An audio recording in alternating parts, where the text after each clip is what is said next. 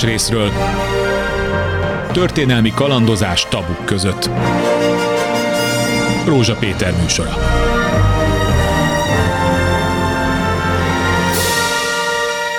Jó napot kívánok! A történelmi hír a következő. 1949. augusztus 18-án koncepciós perben elítélik Kerkai Jenő jezsuita szerzetest, és ezzel az általa tíz éven át szervezett, működtetett kalot, vagyis katolikus agrári fiúsági legény országos testülete befejezte tevékenységét, miközben bár ezt nagyon kevesen tudják, ez volt Magyarország legsikeresebb civil szerveződése. De ha az én generációmra gondolnak, én 53-as születésű vagyok, akkor azt hiszem, hogy nagyon sokan vagyunk, akik ezt a szót, hogy kalót, ezt mindig annak összefüggésében hallottuk, ha hallottuk egyáltalán középiskolában mondjuk, hogy ez egy reakciós fasisztoid egyházi szervezet volt, és hogy stb. stb. Azután, miután nem kaptunk több információt erről, így is maradt meg. Úgyhogy én amikor elolvastam most augusztusban látva az évfordulókat, hogy a jezsuita szerzetes Kerkai Jenő pere éppen augusztusban volt 1949-ben, akkor azt mondtam, éppen ideje kiásni, mi volt a kalott, miért volt ez annyira sikeres, tegyük már helyre a dolgot, és nagyon nagy szerencsém van, mert ráakadtam, szerintem Magyarországon az egyetlen egy tudósra, aki ezt kutatta, Balog Margit történészre, aki itt van a stúdióban, jó napot kívánok! Jó a Bölcsészettudományi Kutatóközpont Történettudományi Intézetének tudományos munkatársa, aki erről nem csak, hogy szakdolgozatát készítette, hanem egy önálló kötetet is. Hány évig kutatta? Végül is? Sok éven át kutattam, de mindezt 30 évvel ezelőtt. Igen. Hát megboldogult ifjúkoromban tettem. Azóta már mást is kutat ezzel kapcsolatban, de majd arról beszélünk. Ha jól értem, akkor a rendszerváltás előtt volt ez a szakdolgozatának a témája. Hogy lehetett ez egyáltalán? Igen, 1985-ben fejeztem be az Ötlös Során Tudományegyetemet, és egyik tanárom, nevesen Gergely Jenő révén kaptam egy érdekes, izgalmas témát. Még csak egy ilyen szemináromi dolgozatból induló feladat volt, hogy az egyik katolikus ifjúsági mozgalmat feldolgozni, ehhez interjút készíteni. Az izgalom abból adódott, hogy nem tíz megjelent munkából lehetett, kellett összeollózni egy tízoldalas munkát, hanem élő húsvér emberhez elmenni, és kérdezgetni őt a múltról. Én egy Ugrin József nevű személlyel kerültem így kapcsolatba, e, a sok-sok beszélgetésből egy tisztelet e, és egy számomra egy hosszantartó kutatási téma lett, ami egy történészt igazi gyönyörűséggel tölt el, mert nem csak fehér foltja volt a történelmünknek, hanem történésznek egy fontos feladata adatot, éppen a stigmatizációt, amit mondott, hogy fasisztoid szervezetként értékelték, a kutató munkámmal én igyekeztem a helyére tenni. Egy történésznek soha nem az a feladata, hogy szerecsent mosdasson, hanem meg kell próbálnia objektívan hozzáállni a kérdéshez.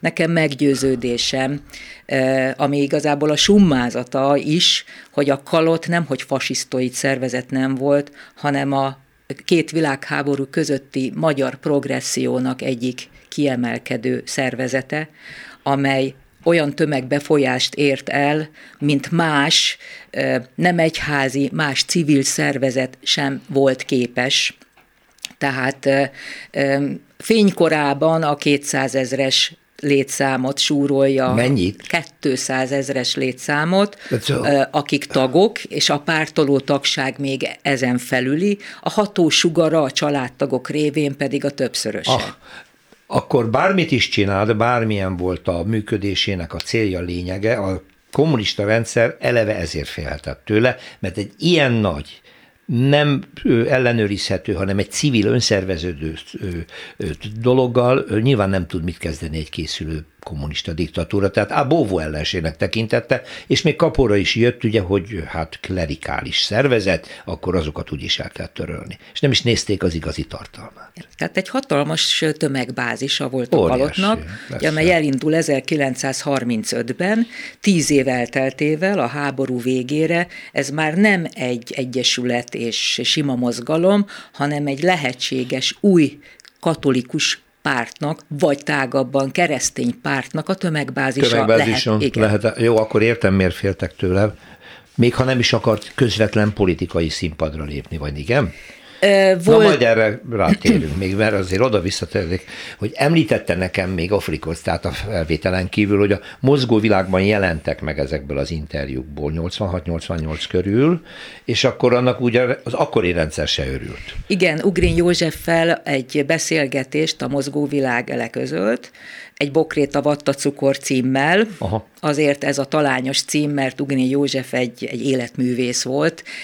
Színi növendékként kezdte, aztán szerelmi bánatában bejárta a világot, volt parkettáncos Franciaországban, elefántcsont kereskedő Afrikában, uh. és hajó felmosó munkás valamilyen tengerjáró járgányon Szóval egy színes személyiség, akinek a testvére viszont jezsuita, uh-huh. és egy tőle érkezett levél, amelyben hívta, hogy itt van egy fiatal rendtársa, jelesül Kerkai Jenő, keres, agilis, értelmes, mozgékony embereket, ezt pont neked találták ki, gyere haza. Hm. És akkor Ugrin József hazajött, és az életéből e, tíz évet a kalott szervezésének szentel, majd utána kereszténydemokrata párti politikusként képviselő, szokásos történet, kizárás és sokáig. Az ő lánya majd folytatja a rendszerváltozást váltás után a kereszténydemokrata politizálálást.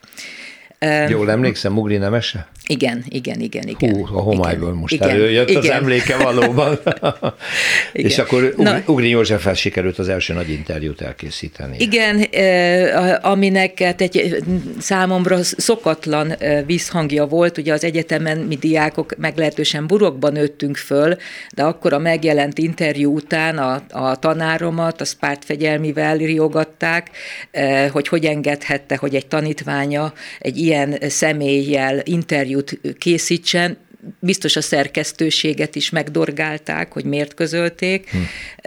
de végül is semmilyen konkrét következménye nem lett.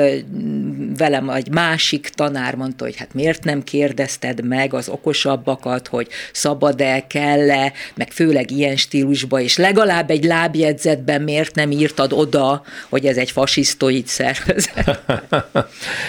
no, hát akkor nézzük, hogy fasisztoid szervezet volt-e, vagy nem. Kerkai József ezek, Jenő. Vagy Jenő, bocsánat, ezek szerint 1935-ben hozza létre az első kis szervezetet, hol és mi volt a célja, és egyáltalán honnan jön ez az ötlet? hogy katolikus agrári fiúsági Igen. szervezet legyen. Hát az előzményekről is hosszasan lehetne beszélni. Tehát történetileg az egész európai gondolkodásban ott van a 19. század közepétől, amikor a munkásmozgalmi szervezkedés is elindul, hogy világnézeti alapon is, ha nem akarjuk elveszíteni a lelkekért folytatott harcot, akkor reflektálni kell elvinni a műsoridőt, hogyha én most elkezdeném sorolni, hogy kik francia, német, jeles gondolkodók, civilek és egyházi személyek indulnak ebbe az irányba, de mindenképpen 13. Leónak a Rerum Novarum kezdetű enciklikáját, majd rá 40 év múlva 1931-ben 11. Piusnak a Quadregésima annóját meg kell említeni, mert ezek azok, amelyek a katolikus állam bölcseleti értelmezésekben egy új irányt adnak, és a quadregésimi annó pedig miközben azt mondja, hogy némi kiigazítást eszközlünk a Rérium Novárumhoz képest, ez a szerény jelző, igazából a hivatás rendi alapon szerveződő államfelépítést javalja az osztályharc helyett, tehát uh-huh. osztály békének a megoldása, hogy az azonos hivatású emberek, iparosok, munkások, agrár, földművelők, tehát egy tőkés és egy gyári munkás egy rendnek a tagja, mert azonos a hivatás és nem szemben álló felek, mindehez a szociális keresztény igazságosság és a szociális felebaráti szeretet a két alapvető mozgató erő.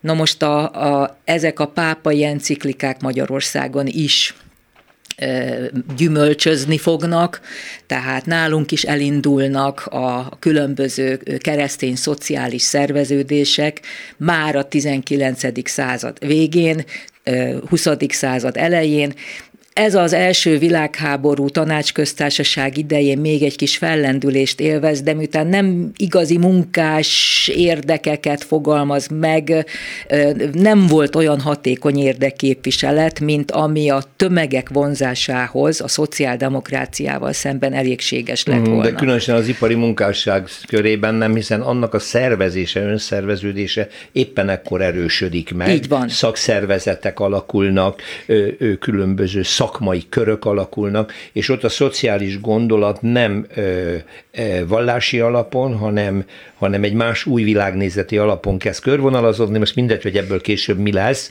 de itt ketté válik az agrárium így, így talán, van. és, a, és az alkalmazotti réteg. És az agrárium az egy ö, kevésbé foglalt terület. Tehát ott, ott nincs senki, ott igazából, nincs, aki képviselje ott, őket. Ott nincs senki, majd a szélső jobb próbál betüremkedni, de hogy nem igazán tud jelent jelentős sikereket elérni, az az általunk tárgyalt kalotnak is köszönhető no. lesz.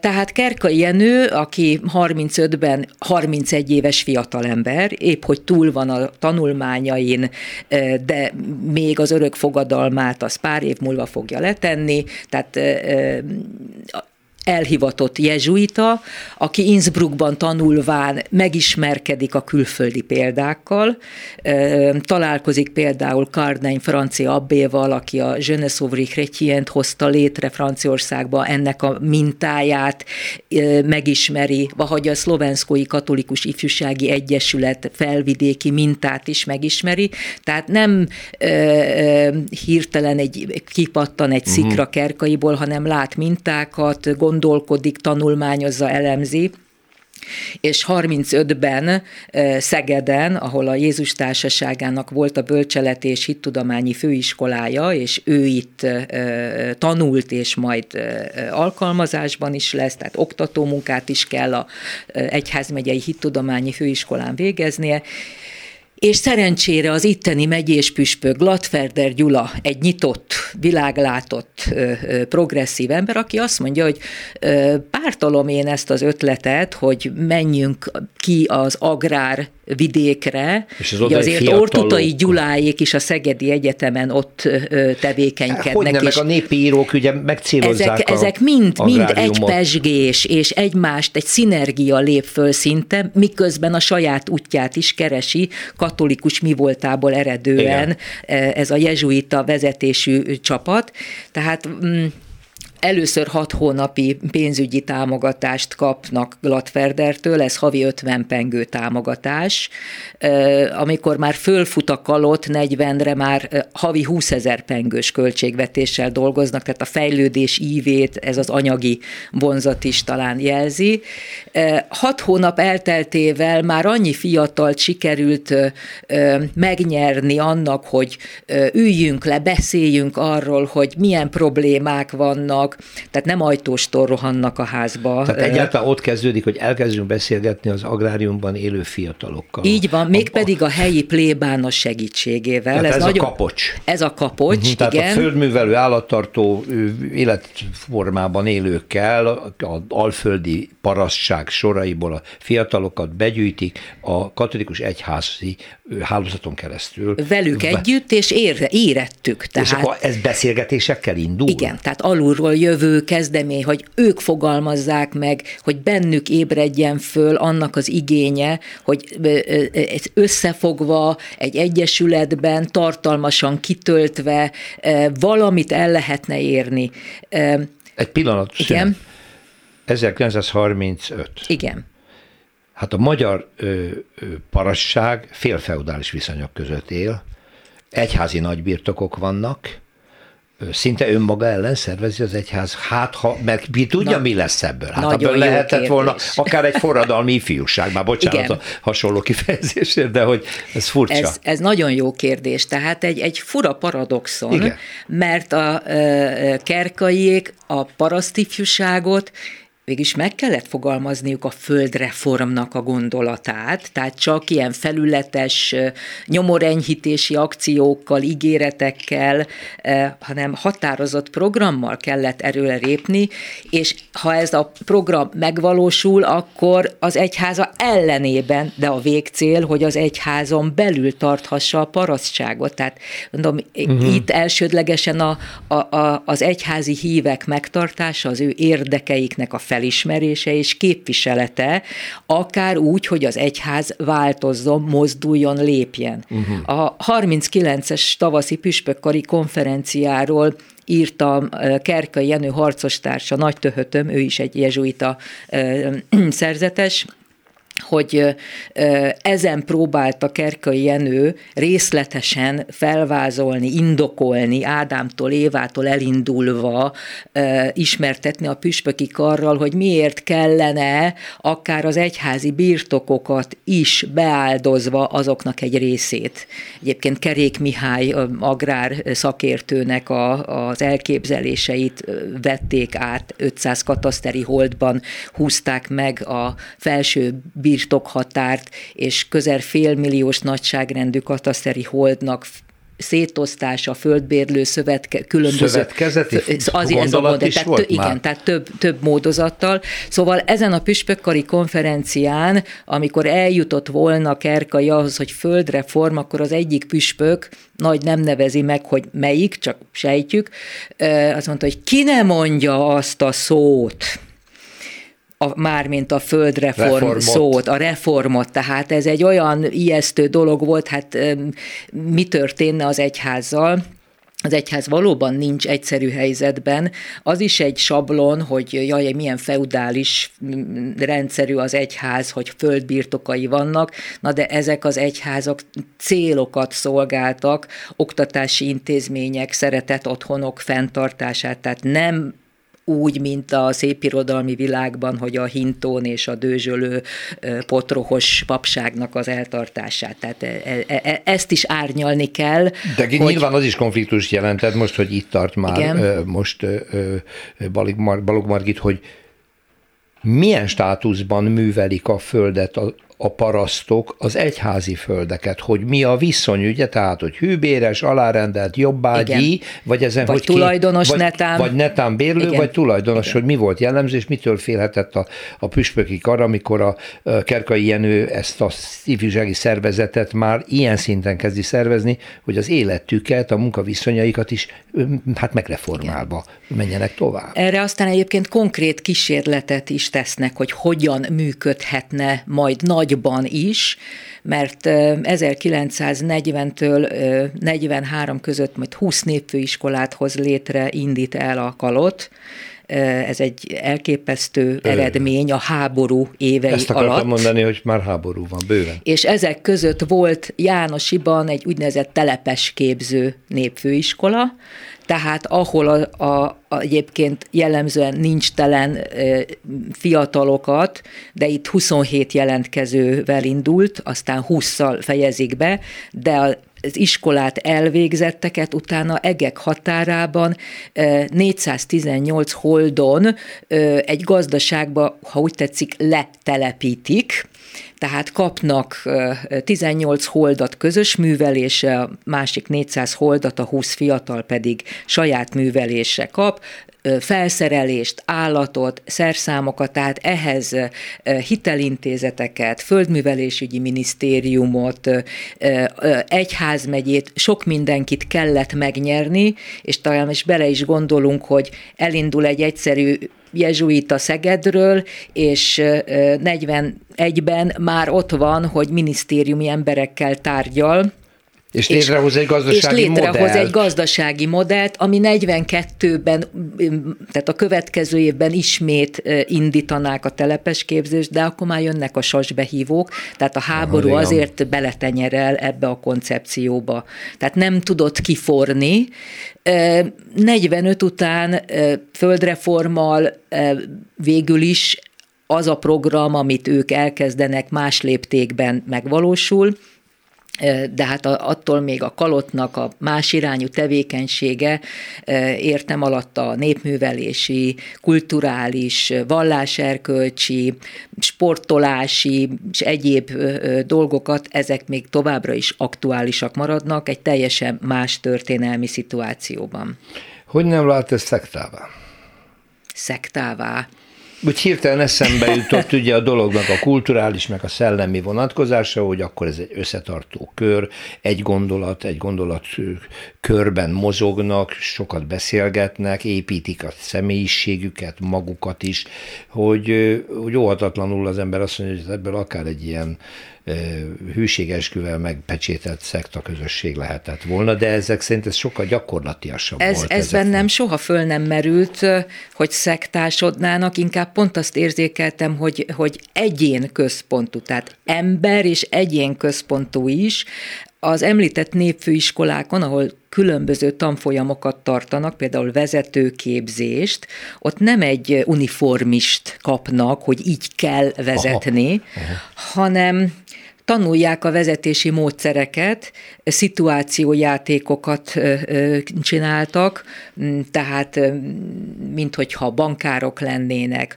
mintha jegyzők lennének, községi bírók lennének, megtanulták az ügyintézés menetét, minthogyha ma az internetre tanítanánk a fiatalokat, akik nem értenek hozzá, ott hát ez inkább a határon túli népfőiskolákon volt ténylegesen, hogy akár írni, olvasni is, a határokon belüli népfőiskolákon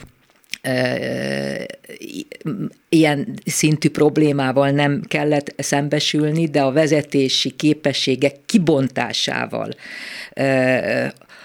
Ugye a, a, a jelszavai a kalotnak ezt megpróbálták összesűríteni, hogy milyen irányba is kell kibontakozni, hogy legyen ugye Krisztusi ember, műveltebb falu, önérzetes magyar és életerős nép. Amiről eddig beszéltünk, hogy földreform, szociális ö, problémák orvoslása, ö, ami egyébként azért nem szűkül le kizárólagosan az agrári fűságra, mert Szegeden is a munkásokhoz is szólni kell, aztán kinő belőle a hivatás szervezet, uh-huh. meg az EMSZO, egyházközségi munkás szakosztályok, de ettől még, amikor ezek a szervezetek együtt lépnek föl, akkor közösen képviselnek minimálbért, családi bért, vasárnapi munkanap eltörlését, Abszolút ezek, ezek mai fülünknek, igen. szociális követelmények. igen.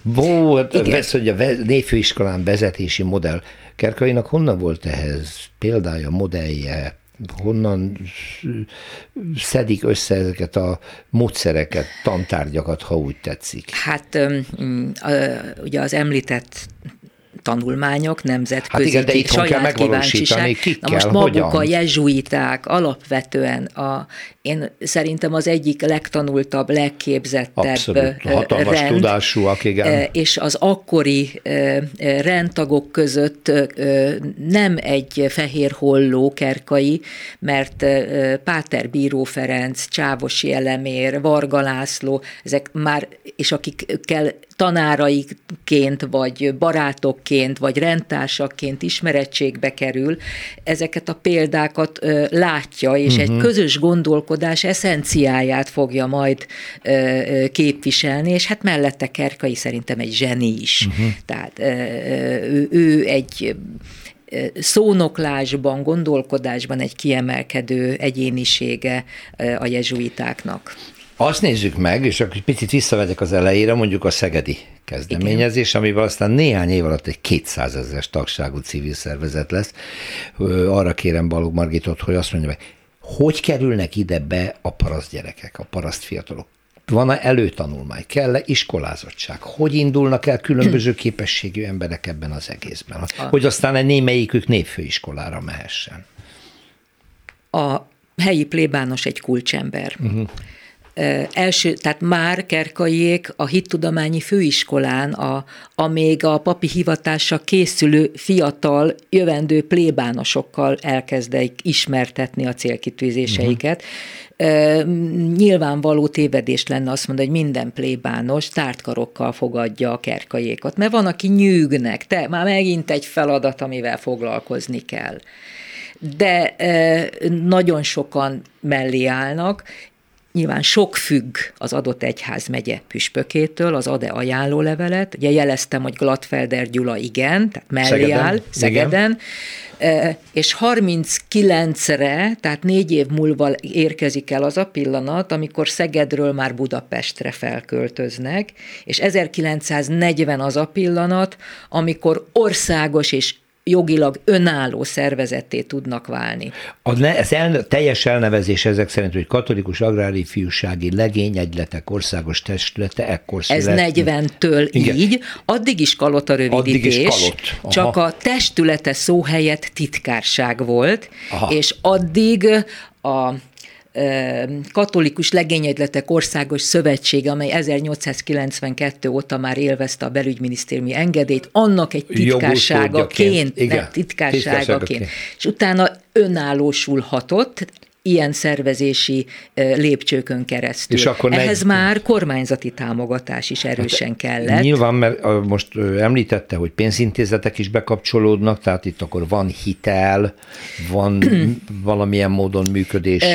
A generáli biztosító egy érdekes mozzanat a történetben, biztosítási ügynökök képzését is vállalják a népfőiskolákon, Tényleg? igen. Hoppa ami egyrészt bevételt jelentene azoknak a fiataloknak, akik ilyen ügynöki munkát, hogy életbiztosítást, temetési biztosítást kötni vidéken, meg a kalott is bizonyos százalékkal részesülhetne, viszont ez a katolikus népszövetségnek a biztosító intézetével konkurenciát jelent, tehát egy-két év után vissza kell, hogy fogják hm. a biztosítási tevékenységet. És éppen ezért, amikor már ilyen nagy szervezetté nőnek föl, az anyagi megfontolások lesznek az egyik nyomós érvek ahhoz, hogy 41 őszén a Levente Egyesületek Országos Központjával szerződést köt a kalot. A Levente Egyesület egy állami monopólium, egy erősen militarista Igen. nevelése a fiatalságnak, és aláírják a rövidítve LOK-nak hívott intézménnyel a megállapodást, ami miatt ez a fasisztoid bélyek később rájuk ragad. Rájuk ragad. De hát a, az a kérdés az, hogy ez a megállapodás, együttműködés jelentette egy politikai áthangolódást is. Ugye a... Én úgy látom, hogy nem jelentett, ellenkezőleg inkább a kalot hangolja át a azokat, a, a, a, azokat a levente fiúkat, akik a, a, a militáns szellemben nevelkednének, ha nem kapnának más impulzusokat uh-huh. is a kalot révén használhatják a vezető, a Levente a saját vezetőképzés, a Kalott Népfőiskola intézmény hálózatát, de ezért fizetnek. Tehát az, hogy a Kalott 46-ig, tehát akkor, amikor Kerkai Jenőt 49-ben elítélik, a kalott már szervezetileg nem létezik. Felszámoltak korábban, mint a per? Igen, Aha. igen. 1946 nyarán hát előzményekkel természetesen, tehát ilyen merénylet sorozatot lehet említeni, kezdve mondjuk a Gyöngyösi Kisszaléz Ferences szerzetessel, majd Olafson Placid Bencés szerzetes esetével, ahol szovjet katonák estek áldozatul valamilyen balesetnek, vagy a vád az merényletként fogalmazódik meg, majd 46. június 17-én Budapesten az Oktogonon egy tető padlásáról egy fiatal ember tüzet nyitotta a Terészkörúton jövő menő emberekre, és egy szovjet tiszt meghal. E, és a fiatalember e, állítólagosan e, öngyilkos és megégett, mert valahogy ott az ávárzattól szikra kigyulladt, szóval egy elszenesedett maradvány talál csak a az egy óra múlva az Andrási útról, pedig sétálva is 5-6 perc lett volna kiérkező rendőrség, és a hogy, hogy nem a zsebében a kalot, vagy cserkész igazolvány mégsem égett volna el, tehát pár órán belül megszületik a bélyeg, hogy a merénylő egy kalotista, egy cserkész növendék, uh-huh, uh-huh. tehát hogy a katolikus szervezetek azok ilyen terroristákat neveltek föl, Rajk László belügyminiszter Sviridov altábornagytól, ugye itt még háború utáni pillanat, még szövetséges hogy ellenőrző bizottság idejét éljük. Ahol azért mégiscsak az orosz dominancia érvényesül. Így minden. van, kap egy levelet, amelyben követeli a magyar kormánytól, hogy az egyházi reakció mögé búvott, ott rejtegetett fasisztoid szervezeteket számolják föl, néven is említve a, a kalotot tehát így Rajk László belügyminiszteri rendeletére Feloszlatja. 46 júliusában napokon át jelenik meg a magyar közlönyben névre bontva, mert mindegyik is helyi bejegyzett, belügyminisztériumnál bejegyzett egyesületet nevesíteni kellett. Én 611-et számoltam össze. Ennyi szervezetet ennyi kalott számol. bejegyzett belügy, tehát a közlönyben ennyi jelenik meg, de nem csak a kalott, hanem a, a lány párhuzam is a katolikus lánykörök szöve, országos szövetsége, a kalász is ekkor kerül a felszámolás mezejére, ahogy még nagyon sok más civil egyesület, rajt még az akció katolikát is főszámolta volna, ami nem egy jogilag bejegyzett egyesület, de hát ezt az apparátus tagjai nem igen tudták. Akkor azonnal ez... megindulnak a, a, a, a kezdeményezések, hogy más formában, más módon újra engedélyeztetni, úgyhogy lesz is egy KAPS, Katolikus, Paraszti, Katolikus Parasztifjúsági Szövetség, amelyből Kerkai Jenőnek, Nagy Töhötömnek háttérbe kellett vonulnia, mondván, hogy a régi, idézőjelben mondva kompromittálódott vezetők helyett friss vér kerüljön a, a mozgalom élére, de hát én ezt már csak a, a kalott hattyudalának Aha. tudom tekinteni.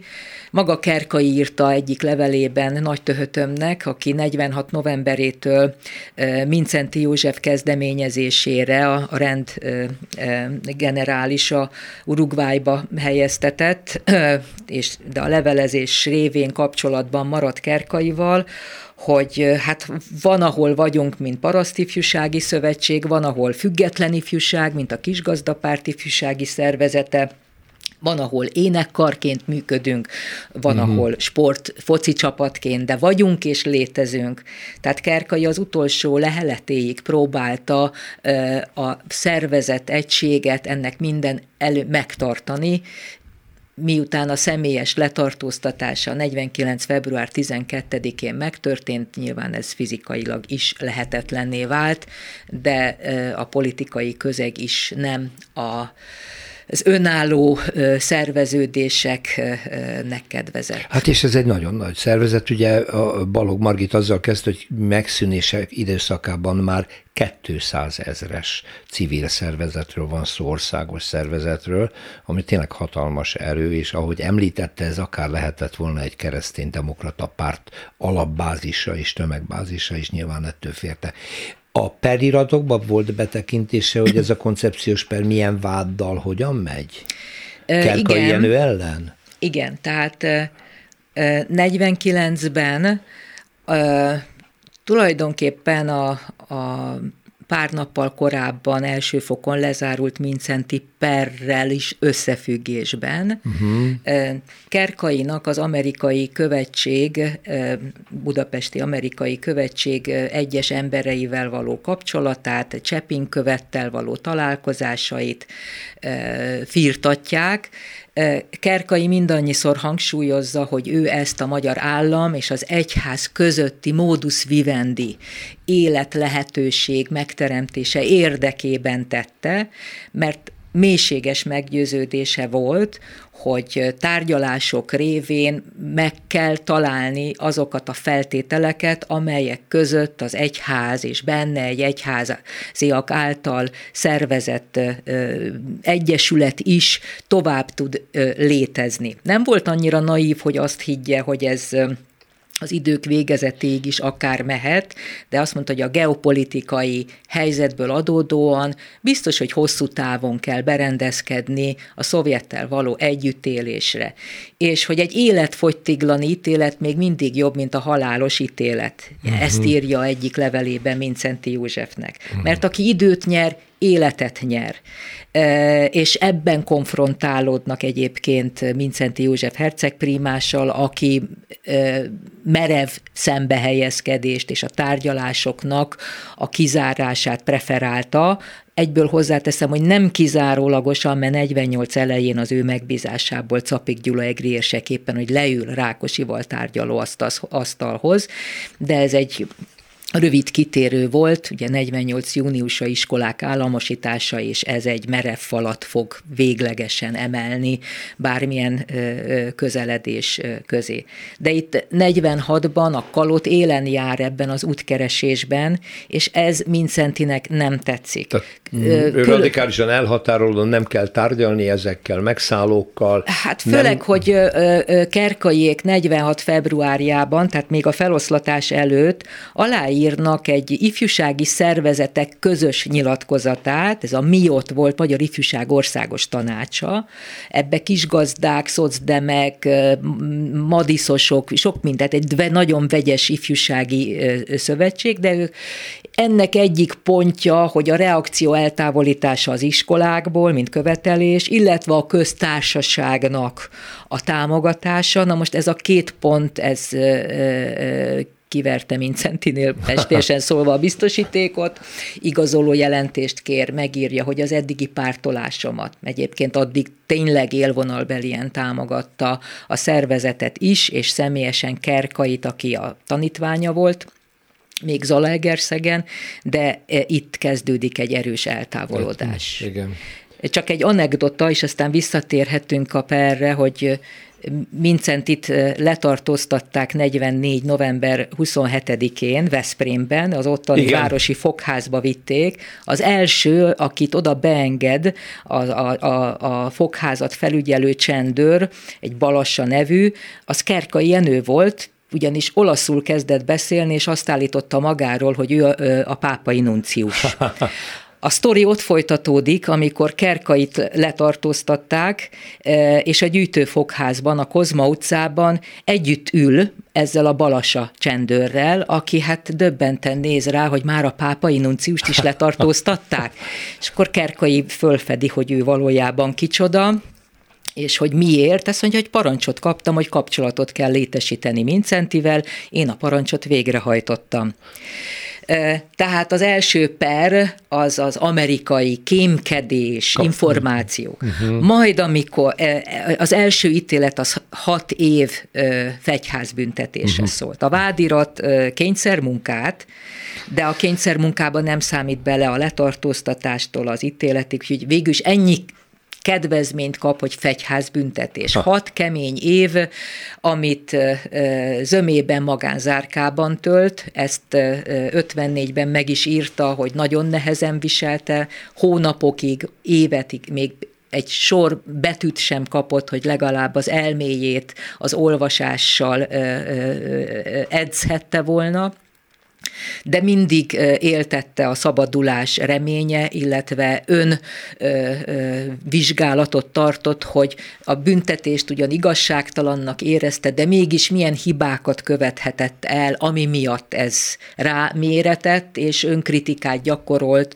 hogy a zsidó kérdésben netán a nemzeti szocialistákkal szemben és ellenében követett taktikában félreérthető, kifogásolható lépései voltak, tehát ilyen önkritikát, önvádaskodást tesz, de az, hogy 54 tavaszán ismételten a szabadulás reményétől megfosztva újból eljárás alá vonják, tehát egy újabb koncepciós per következik, miközben a kihallgatások több mint tíz, közel 20 kihallgatás alá vetik 57 első fél évében.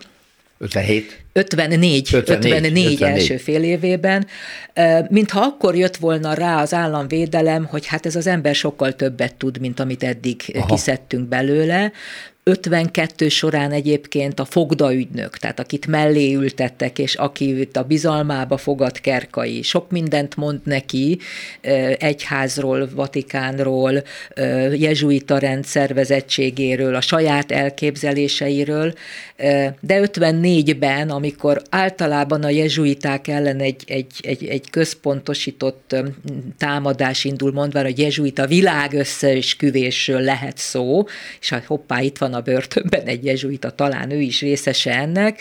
Szóval sokkal nagyobb horderejű dolgokról hallgatják ki, mint amivel utána az újabb perben további négy és fél évre elítélik. További négy és, és ennek következtében majd 59 tavaszán fog csak szabadulni. Tehát a forradalom alatt sem szabadul ki ez Átmenetileg igen, de visszakerül. 57, igen. Mi lesz vele 59 után? Ugye a jezsuita rendet, mint általában a szerzetes rendek zömét négy kivételével már 1950-ben a működési Igen. engedélyüket megvonták. Ez a szabatos meghatározás, tehát nem feloszlatják, mert Igen. feloszlatni csak az alapítónak áll jogában. A magyar állam megvonta a működési engedélyét a jezsuita rendnek is, tehát ő így szerzetesként nem. Civil pályán van, segédmunkákat végez, eh, de a börtönévek úgy megviselték, rossz látással, félszemére, majd hogy nem megvakulva jön ki. 64 az, amikor Pannonhalmára kerül, ott a legkülönbözőbb rendekből, szerzetesi közösségekből kerültek be időskorukra személyek, egy igazán kivételes szerzetes rendi köztársaság jött létre Pannonhalmán.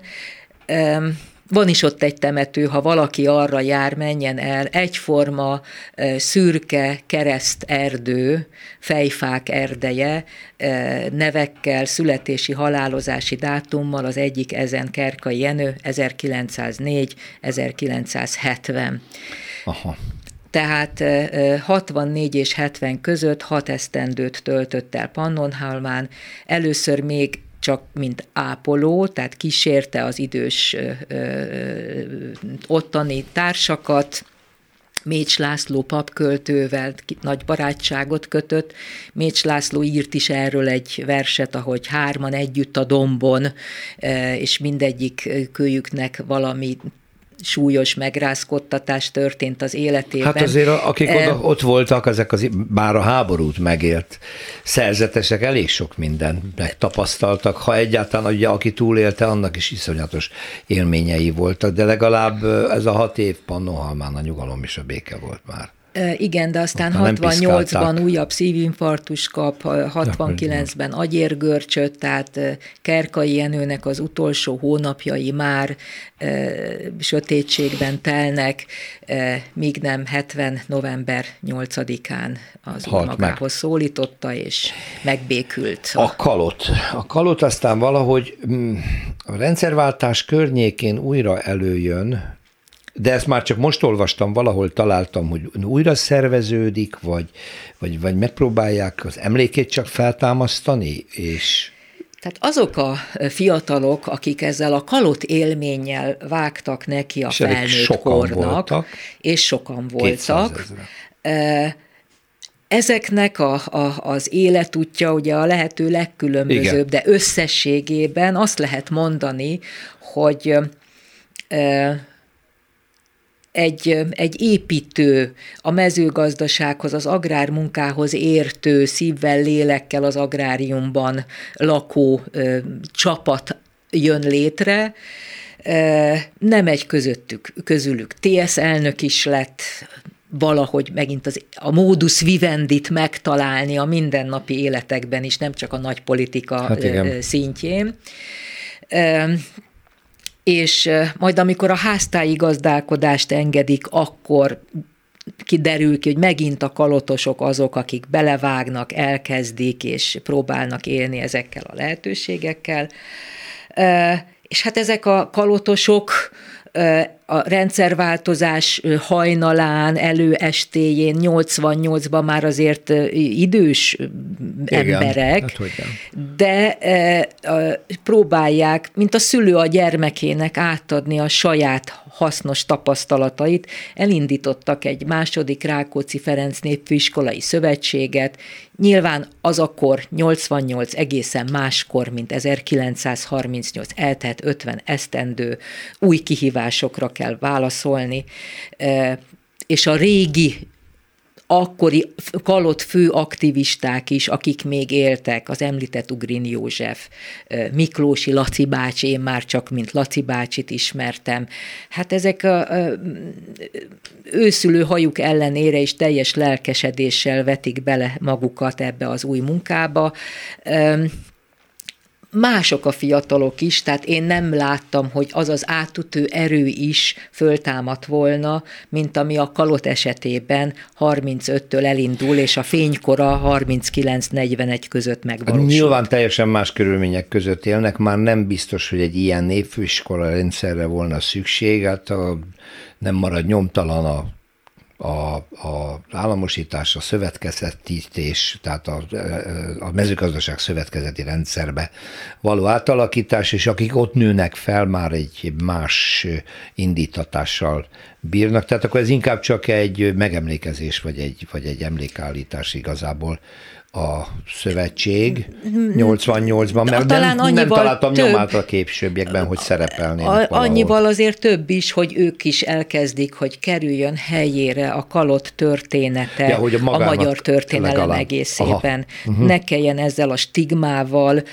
élnie, amit a beszélgetésünk elején említett, hiszen ez egy teljesen torz uh, értékítélet, és ahogy mondtam, én meggyőződéssel vallom, hogy a magyar progressziónak az egyik erős vonala az, amit a kalot képvisel, és egy mondattal bővítve, hogy miért is, mert a nyilas mozgalommal szembeni kiállás azért azt annak a felismerését igazolja, hogy látták azt, hogy, ez a szél, hogy a nemzeti szocializmus az milyen veszélyeket rejt magába, és azt is látták, hogy ez nem egyszerűen csak egy szélső jobboldali eszmeáramlat, hanem éppen, hogy a hitlerizmusnak az eszmeiségét próbálja behozni, és ez ellen e, nyilván egyházi valláserkölcsi okokból is, de önmagában a, a, az eszmeisége ellen küzdeni kell. Tehát konfliktusok sora fog jelentkezni a nyilasokkal szemben 39-41 között, miközben először teljesen természetesen megpróbálják felmérni, hogy mi fán terem is ez, milyen politikai kilátásai, lehetőségei vannak a nyilasoknak. Van olyan e, prognózis, hogy a nyilasok akár képesek lesznek a hatalmat átvenni, és nem 44-re látnak előre, azért az egy más nyilas ö, ö, társaság, még ha Szálasi már 39-41-ben ott is van a párt élén, ez is Szegeden kezdik el a kapcsolatteremtést, és igazából arra a következtetése jutnak, hogy mi legyünk az erősebbek. A nyilas legyen az, aki respektál bennünket. Mm, ha nem... olvadunk, nem mi olvadjunk beléjük. Ő, ők, ők próbáljanak, és mi legyünk azok, akik meghatározzuk, irányt szabunk. Hasonlóan igazából, mint a Levente Egyesületnél, hiába monopól szervezet, ettől még a tanári gárda, akik oktatnak, a kalott által nevel elteltekből, verbúvált emberekből, és azzal a szellemiséggel kezelik a fiatalokat, ami a kalott szellemisége. Akkor a kalott történetében ö,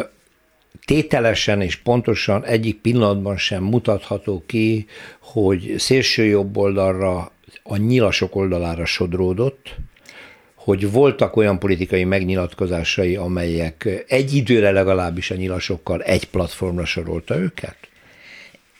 Mert hogy ugye ez a stigma, ami rá ragadt erre a névre, ugye erre a rövid időszakban gyökerezik, hogy na, hát akkor ők összeszűrték a levet. Végül is ezek is a klerikális nem csapat szűrt. is. Nem, nem, szűrt. nem szűrték össze a levet a nyilasokkal. Amit Kerkai az önvizsgálat során szinte ilyen önmarcangolóan, de magyarázatképpen is ad, hogy amikor ők antiszemitának minősíthető mondatokat beírtak egy-egy körlevélbe, akcióba, például, hogy a, a, a gazdátlanná vált zsidó birtokokat nincs telen falusi agrárosok közé, között igénybe venni, akkor abban benne volt az is, hogy a nyilasoktól a szelet kifogni, hogy ne csak a, a nyilasok szélsőséges demagóg jelszavai legyenek azok, ami miatt az agrárifűság elpártolna netán a kalottól. Tehát ennyit ismer el Kerkai, hogy lehet, hogy egy kicsit ebben ö, ö, politikailag járatlanabbul engedékenyebbek voltak, de ö, ha ezeket a jelzőket nézzük, most a holokauszt tudásával, ugye sokkal szigorúbban ítéljük Igen. meg, mint akkor 1939, 40, 41, 42 tájékán tettük ezt. Nem úszít a kalot, szeretném ezt is leszögezni. Uh-huh. Igen. És abban a korban ki tudta, hogy mi lesz ebből az egészből? Igen. Benne volt a keresztény társadalomban, ezt tudjuk, egyfajta passzivitás. Igen, benne volt a keresztény társadalom egy részében a kifejezett tételes antiszemitizmus, tehát ebben az országban is, mint a más Németországhoz csatlakozókban, ez abban az időben nem csak a politika korbácsolta fel és használta fel, hanem mélyen gyökeredzett Magyarországon, különösen pedig a trianoni dráma után, ezt tudjuk, de ez nem ennek a beszélgetésnek most a, a, a tárgya, hanem az, hogy valamilyen módon most egy tiszta képet kaphattunk arról, hogy mi is volt a Katolikus Agrárifjúsági Legényegletek Országos Testülete teljes nevén, a Kalot, amelyik lehetett volna 1946-47-ben talán, ha nem a szovjet befolyású érvényesül, egy keresztény, demokrata agráriumban gyökeredző néppártnak a bázisa is, akár azt hiszem, hogy ebben kezdtük a beszélgetést, hogy ez az esély benne volt. Balog Margitnak, történésznek, a Bölcsészettudományi Kutató Központ Történettudományi Intézet tudományos munkatársának nagyon szépen köszönöm, hogy beavatott. Tudom, hogy most már más kutat, majd egyszer arról is beszéljünk, mert az, az, az, az, ott is lehet másként és más részről feltenni kérdéseket, akár Mincenti Józsefről majd. Köszönöm szépen. Én is köszönöm, hogy itt volt. Szerkesztő társam Herskovics Eszter nevében is köszönöm a figyelmüket, egy hét múlva újra találkozunk, minden jót. Más részről. Történelmi kalandozás tabuk között. Rózsa Péter műsorát hallották.